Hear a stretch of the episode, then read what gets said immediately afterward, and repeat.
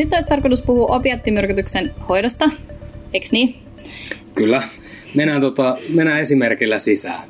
Meillä okay. on tuolla ensihoitokentällä tehtävä intoksikaatiopotilas ja tavataan hänet, pienet pupillat, tajuton, huonosti hengittää. No, sehän on opiaatti-intoksikaatio, eikö niin? Mutta no. onko se kliininen kuva siinä? Ja eroako ne opiaatit jotenkin tavallaan toisistaan? Onko siinä jotain eroa, että miltä se näyttää ja mitä me siitä löydetään? No lyhyesti ei voida erottaa. Voidaan ehkä jotain arvata ja sitten meillä on anamnestisia tietoja, mutta niin kuin puhuttiin, niin sitten toisaalta voi olla, että niissä potilas kertoo yhtä ja, ja sitten hänen tietämättään siinä onkin jotain opiaattia ja sekamyrkytyksiä, hän näet monesti tosiaan on ja taustatiedot epäselviä, niin ei kyllä se kliininen kuva on se kaikista selkein, mikä meidät saa nämä tunnistaa. Mutta silleen tämä opiaattitoksidromi, eli just noin kolme asiaa, mitä sä luettelit, niin se on kaikista ihanin, koska se on niin helppo tunnistaa pistemäiset pupilat, oikeasti pienet, siis ihan neulanpään kokoiset, mm. ei vaan pienet, vaan pistemäiset. Uh, hengityslama, Uh, voi toki olla muitakin aineita, mitkä se aiheuttaa, mutta ihan niin kuin puhdas hengityslama, eli vaikka sun ilmatio olisi auki, mutta sitten hengitys taajuus vaan laskee tai kokonaan hengitys lakkaa, niin se on, on niin kuin yhdistettynä niihin pieniin pupilleihin ja tajunnan tason laskuun, niin tämä tyyppi oirekuva. Mutta Sittenhän, jos me nyt ajatellaan, että se vaikutti niihin kolmeen neljään opioidireseptoriin, ää, niin niitä kautta tulee sitten tämän ää, analgesian, eli tota, kivuhoidon, euforian, hengityslamman, miosin, eli pienten pupiloiden lisäksi sitten tota, se sedaatio, mutta myös sitten voi tulla joidenkin kanssa hallusinaatioita, psykoottisia oireita vähän siitä annoksesta riippuen, ää, jopa kouristelua. Ja sitten meillä on nämä tietyt aineet, joilla on myös niitä muita vaikutuksia, jotka välittyy muiden kuin opioidireseptorien kautta, niin sieltä voi tulla sitten jo, joukko. Ää, esimerkiksi vaikka tämä kutinareaktio tai tämmöinen flash-reaktio histamiinin kautta morfiinilla ja kodeiinilla ää, tai sitten jopa sydänvaikutuksia joillain näillä opiaateilla. Okei, no onko nämä yleensä, yleensä niinku tahattomia juttuja? Joku ottaa vahingossa vai, vai onko se se ehkä IV-huumeiden käyttäjä, joka me tavataan? Mä itse ajattelisin, että se on varmaan yleensä se, että ei se ole tahatonta, että joku näistä menee huonoon kuntoon. No toi on taas ehkä pilkuviilausta, että mikä on niin kun esimerkiksi suisidi, itsemurhatarkoitus, tahallinen, tahaton, että periaatteessa nämä päihteiden käyttäjien vahinkoyliannostukset, nehän katsotaan niin kuin nimenomaan vahingoiksi, että nehän ei yleensä yritä tappaa itseään, että ne yrittää käyttää sitä päihdettä ja kokea siitä jonkun upean elämyksen. Uh, Mutta sitten se menee just överiksi niin kuin näillä varsinkin synteettisillä opioideilla, fentanyleillä herkästi voisit mennä. Ja silloinhan ei ole varsinaisesti niin kuin tahallisesta myrkytyksestä kyse, vaan että se, ne vaan annostelee sitä itse vahingossa liikaa. Uh, Mutta toki on kyse siitä, että ne ovat itse omasta halustaan ottaneet sitä, että ei ole sillä lailla semmoinen myrkytys, että joku on tajuamattaan syönyt jotain sientä tai että lapsi on jotain kemikaalia nuolut lattialta, niin, niin sillä lailla. Mutta periaatteessa nämä lasketaan niin kuin niiksi vahingoiksi nämä yliannokset yleensä, jos ei ole tarkoitus itseänsä itse murha, murhata. Mikä sun kokemus on sitten taas, jos miettii, että mitä, mitä me kentällä eniten nähdään, että mitä kautta ne ottaa niitä lääkkeitä tai näitä, anteeksi, huumeita? Mulla on semmoinen mututuntuma itsellä, että kyllä ne, kyllä ne niin kuin sit, jos on puhtaasti opiaatti, intoksikaatiosta kysymys, niin, niin se on sitten niin kuin IV. IV. Mutta sitten jos mennään siihen, että joku ottaa siis vaikka itsemurha tarkoituksessa useita lääkkeitä, siellä voi olla joukossa opiaattia, hmm. mutta että, että sitten toki siellä voi olla kaikenlaista. En, en ole törmännyt niin muihin tapoihin mm. käyttää siis nimenomaan mm. opiaatteja. Ja mullahan ei ole mitään hyvää dataa nyt, että jotenkin, että, että kuinka iso osa niin kuin näistä käyttäjistä milläkin prosentilla ottaa eri reittejä. Mutta periaatteessa meillä on hyvä muistaa, että fentanyleistä oli tosiaan niitä, että, että, että sulla voi olla nämä dermaaliset laastarit, jotka, joiden vaikutus sitten taas, että jos semmoisen on iskenyt siihen, niin sen vaikutushan nopeimmillaan alkaa ehkä 2-4 tunnin kuluessa. Mutta sitten taas niin kuin hitaimmillaan tavallaan täyteen vaikutukseen, niin sen vaikutus voi tulla jopa 12 tunnin kuluessa siitä, sit siitä aloituksesta. Ja toisinpäin, että jos ei sitä irroteta, niin se kestää myös sit niin kuin monta päivää. Um, sitten toisaalta tabletit, jos me ajatellaan suun kautta otetut niin kuin opiaatit, niin niiden vaikutushan tulee semmoisessa ehkä puolestoista tunnissa, mutta sitten meillä on uh, toki niin, että käyttäjä aika niin kuin nämä tietyt aineet, varsinkin heroiini, toki jos fentanyli just nestemäisessä muodossa saattaa iiveesti ottaa, niin niiden vaikutushan nyt tulee silleen ehkä kymmenes minuutissa. Ja samoin sitten, jos nasaalisesti niitä otetaan, niin 10-15 minuuttia ehkä sitten. Toki näin tuolla osaksi vähän annoskysymyksiäkin sitten. Ja jos taas sitten lihakseen antoo, äh, että on vaikka tahattomasti niin injisoitu, niin se menee sitten taas semmoinen puoli tuntia 45 minuuttia. Eli silleen tavalla, että kun ehkä perusajatus on meillä just, musta itsekin tuntuu, että, että ne raflaavimmat keissit on just niitä, että joku just on ottanut sitä ja sitten se menee yliannokseen siinä ja, ja tota niin, niin sitten sitä ruvetaan avustamaan siinä ää, tai se menetetään, niin, niin ei ne välttämättä kaikki semmoisia, varsinkin kun meillä on sen just näiden suun kautta otettavia vaikka subuteksin tai nasaalisesti niitä, niin ne voi tulla vähän hitaamminkin ne vaikutukset. Mm. Palataan siihen potilaaseen, mikä meillä oli. Joo. Ei hengitä, pienet pupillit. Tavataan se potilas. No, mehän toki mennään APCD, sama protokolla aina ja sen mukaan ilmatie auki. Mm. No se ei hengitä, ruvetaan ventiloimaan sitä potilasta, katsotaan, että sillä on riittävä verenkierto, sitä meillä ei olekaan enää mitään hätää. No, no just näin. Eihän tämä niinku, ei ole aineopiaatit sinänsä, jotka tekisi jonkun että ne tuhoaa maksan tai munuaisen tai, tai että sitä kautta nämä potilaat ei kuole, vaan ne kuolee siihen hengityslamaan ensinnä. Ja jos me saadaan se tilanne haltuun, niin ei hätää. Toinen hoitaa siinä ventilaatiota ja sitten toinen ehtii ruveta katsoa sitä verenkiertoa, suonitietä ja miettiä vähän jatkoa eteenpäin. Sitten kun me saadaan se suonitie, ja se on helppo juttu kaikille niin, narkkareille. Mm. Nimenomaan, Joo. just näin. Aina Ei ole tarvittaessa. Joo. Ei ongelmia. Se on nyt nopeasti hoidettu pois alta ja, ja me halutaan antaa sitä vasta-ainetta, Joo. eli naloksonia. Kerro jotain siitä. Riittääkö se, että mä tiedän, mä tiedän sen käyttöindikaatiot ja mä tiedän sen annoksen ja mä tiedän, että sitä kuuluu antaa tässä? Oikeastihan meillä ei ole mitään semmoisia stadeja, mitkä meille täysin varmaksi sanoisi, että tämä on aina oikea annos sitä. Ei edes tavallaan, niin kuin, että ei ole tehty semmoisia annosvastetutkimuksia, että nyt jos mä olisin itse antanut ylimäärin vahingossa fentanyyliä X määrän tai oksikodonia X määrän, niin mä voin katsoa taulukosta, että nyt mä annan tämän kokoiselle potilaalle tai tämän niin kuin opiaattimäärän jälkeen tämän verran nyt sitten sitä kumotakseni naloksonia. Niin ei meillä ole mitään semmoista, mikä sanoisi, että tämä on aina se oikea annos näissä määrissä, vaan se on joka kerta titraus. Eli se on kilpaileva antagonisti, mikä tarkoittaa sitä, että se menee sinne reseptoriin ja yrittää syrjäyttää sieltä sen, ja mitä enemmän sitä on sit suhteessa siihen, niin ajatus olisi, että sitten se saa syrjäytettyä sen opiaatin vaikutuksen sieltä. Um, no, sitten kun miettii tätä annostelua, niin on ehkä hyvä pitää ylipäätään mielestä, mikä meidän tavoite siinä hoidossa on jos nyt mietit sitä sun keissiä, niin minkälaisen kondikseen sä, niin kuin, minkälaisen vasteen sä haluisit siitä? No mä halusin ehkä, että se hengittää. Mä en välttämättä ehkä toivoisi, että se on edes täysin hereillä. Mm.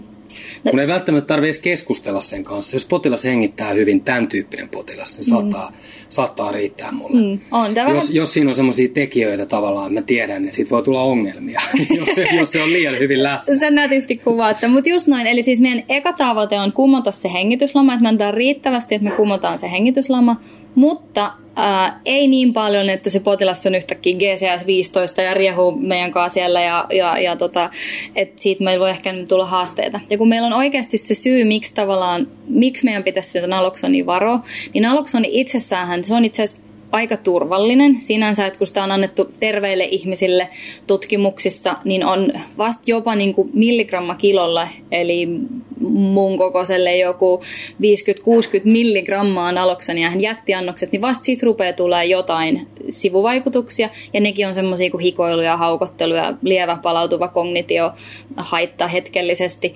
Eli, eli se, ei, niin kuin, se ei ole semmoinen, että, että jos mä nyt vahingossa antaisin sitä ylimäärin jollekin potilaalle sairaalassa, niin ei siitä tule vakavaa myrkytystä.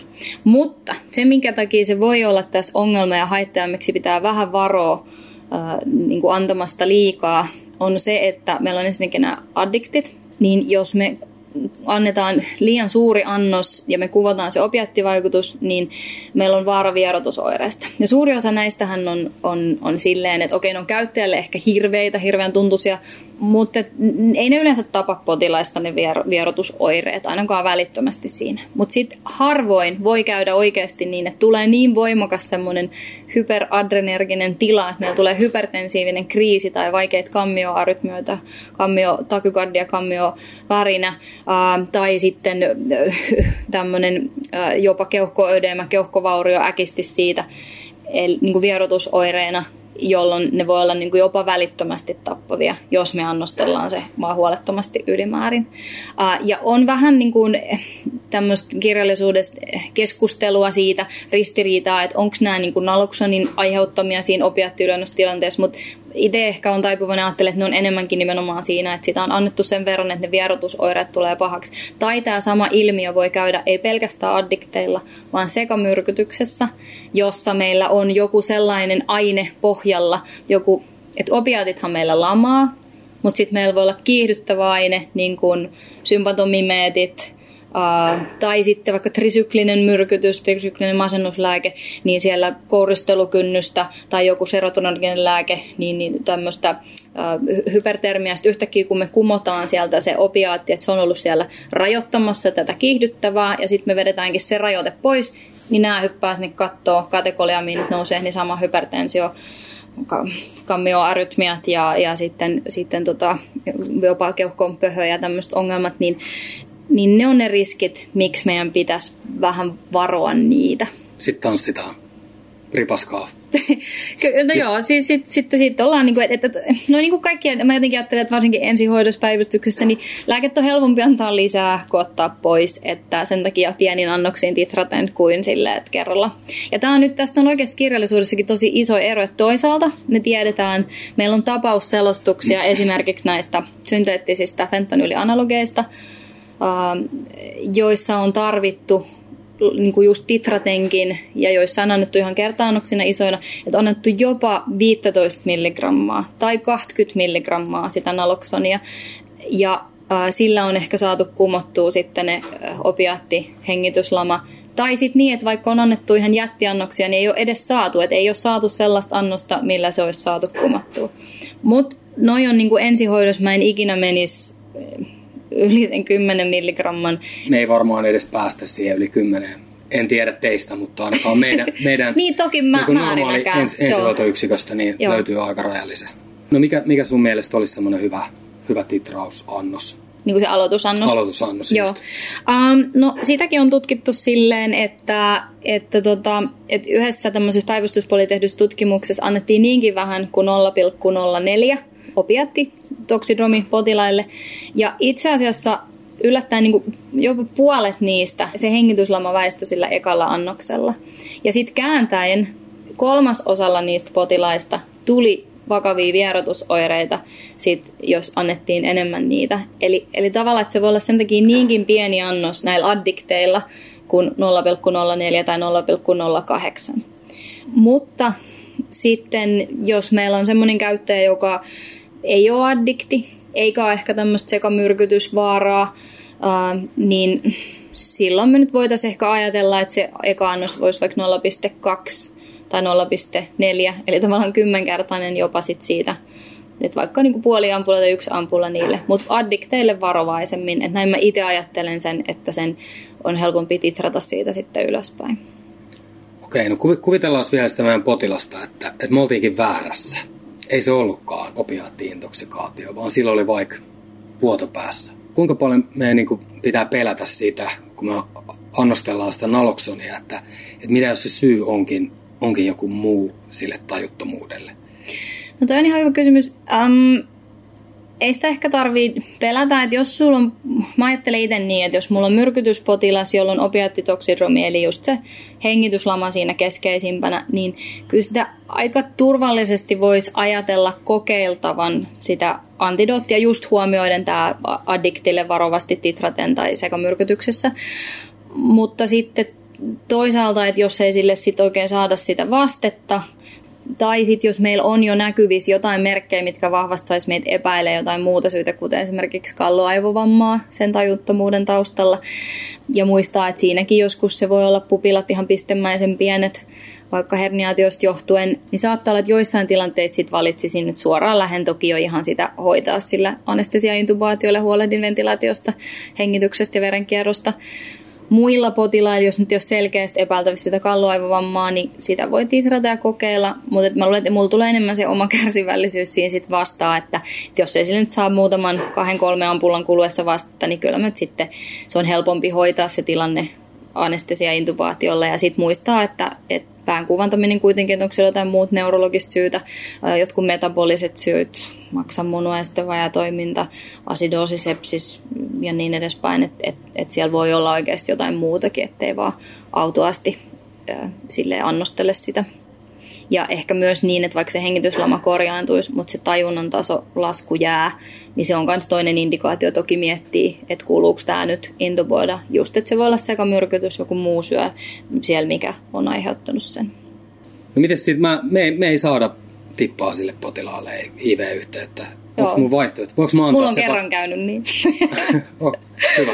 Hyvä. Niin mullekin. Joo. Uh, onko mun vaihtoehto, voinko mä antaa vaikka nasaalisesti sen? Joo, on vaihtoehtoja, että, että no ensinnäkin IO-reitti toki, mutta oikeasti se nasaalinen reitti on, on, on ihan hyvä. Se voi olla tietysti, että jos on jotain eritteitä kauheasta tai jotain veristä, ää, niin, niin silloin se ei välttämättä niin toki toimi ja imeydy hyvin. Ja parasta olisi, jos olisi tämmöinen joku sumutin, millä sen jakaa sitä kahteen annokseen kumpaankin sieraimeen.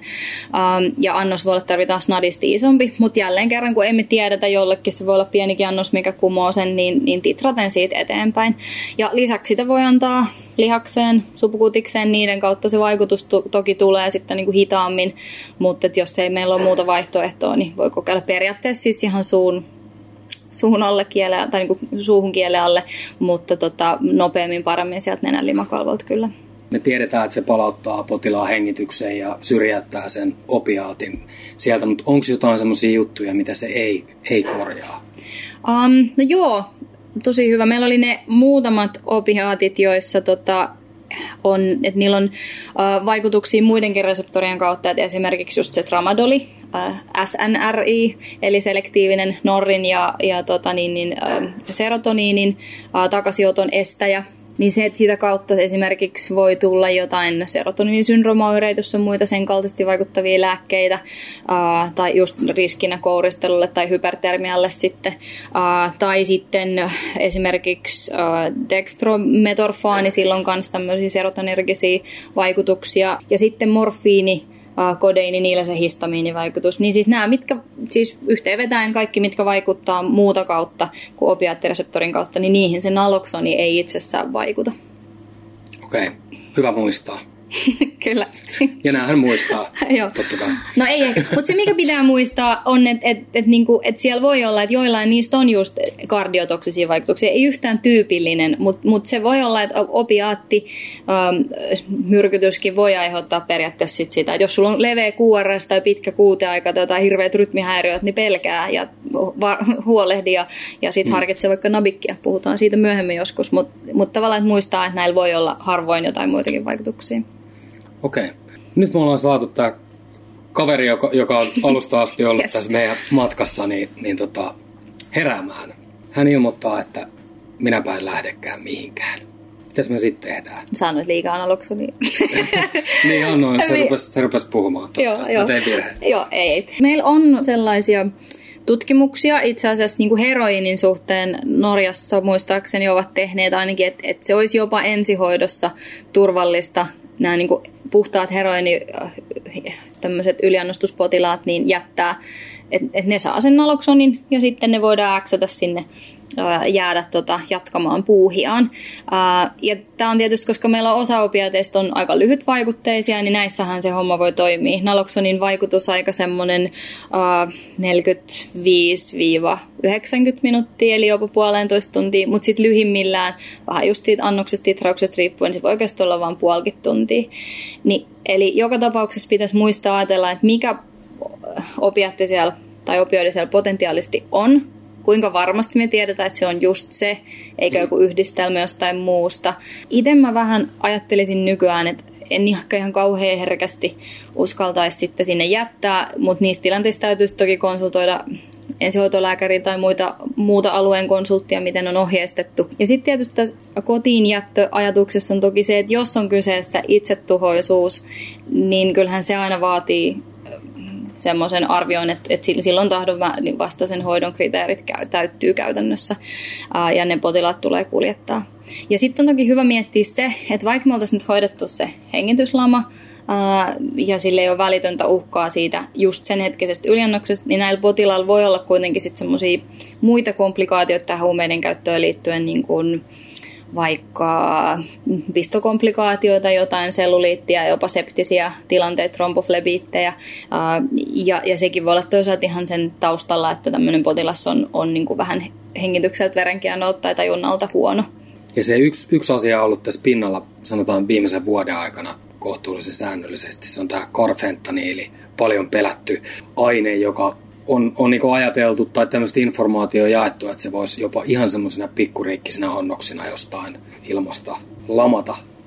Niin, eli että se voi olla niin meille niin niin, vaarallinen niin työssä. Joo, joo poliisit, um, ketkä näiden kanssa nyt on, on mahdollisesti tekemisissä? No, amerikkalaiset toksikologikollegat on ottaneet tähän tota niin, niin semmoisen kannanoton, että et käytettävissä olevien tietojen perusteella niin ei se ole niin paha. Et jos me muistetaan pitää nitriili tämmöisiä hanskoja, mitä me nyt muutenkin suojataan itsemme hanskoilla, niin, niin se ei sen läpi pääse imeytymään, eikä sen niin kuin, hyökkää sieltä meidän hengitysteiden kauttakaan silleen, että me yhtäkkiä mennään siitä sitten itse hengityslamaan. Uh, mutta jos sitä oikeasti taattomasti joutuu iholle jonain puuterina tai nesteenä jotain tämmöistä, mitä epäillään uh, fentanyyli, karfentaniiliksi, niin sitten huuhtelu runsaalla vedellä tai keittosuolalla tai maidolta jollain, millä se nyt saa, mutta ei mielellä alkoholipitoisella, koska se alkoholi lisää sitä imeytymistä, eli ei niinku käsidesillä huuhdota sitä.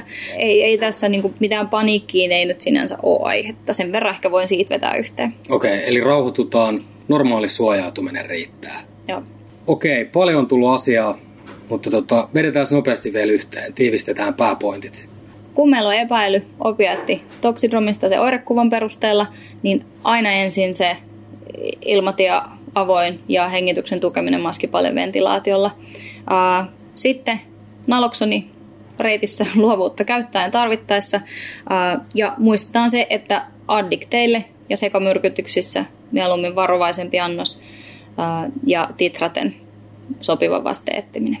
No sit jos ei parin kolmen ampullan tai viimeistään siinä 10 milligramman kohdalla vastetta tuu, niin sitten kannattaa jo muistaa, että siellä voi olla joku muukin syy tajunnan tason aleneman ja hengityslaman syynä. Sitten vielä, että vaikka me saataisiin se hengityslama korjattua ja potilas sopivasti heräilee, mutta ei liikaa, muistetaan arvioida se, että se hengityslama voi uusia. Potilas vaatii seurantaa joskus jopa vuorokauden parin verran. Okei. Okay. Ei tätä vaikeampaa